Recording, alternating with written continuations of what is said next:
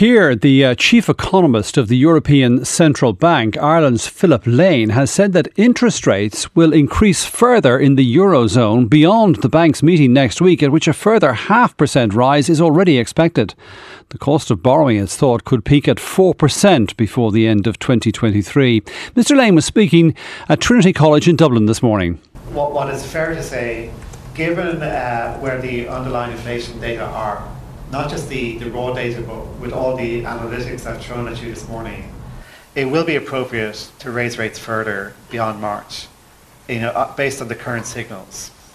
But what exactly we do after March uh, should depend on, on the data we'll get in the new forecast next month.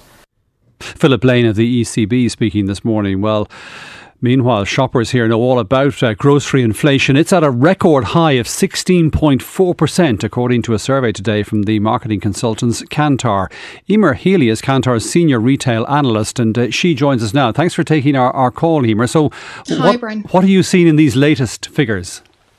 Yeah, so as you've said, this kind of continued record growth of inflation standing at 16.4%. And, and what we've seen, Brian, is in the latest four weeks, value sales have increased by 10.2%. And when we compare this to last month, they were only growing at 5%. So really these rising costs and rising inflation is that real driver behind this growth rather than an increase in consumption. And if we look at this growth of, of inflation hitting this 16.4%, and, and as I mentioned, a new record high, if we look at this time last year, it was current, it stood at 2.4%. So Right. really a significant 14% increase within the last 12 months. Now, your, your data also gives some interesting ins- insights into the way consumers are responding to this. More um, own brand goods, for example, are being bought, but also people are, are shopping now uh, uh, more frequently, uh, although spending less on each trip. I suppose trying to manage their cash flow.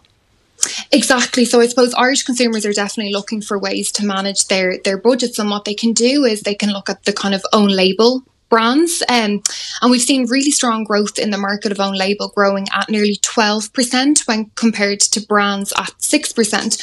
But also, as you said, this kind of rising inflation and rising um, average prices shoppers are kind of behaving slightly different and their con- consumption within the market is different. So what we've seen is shoppers are definitely shopping a little bit more often.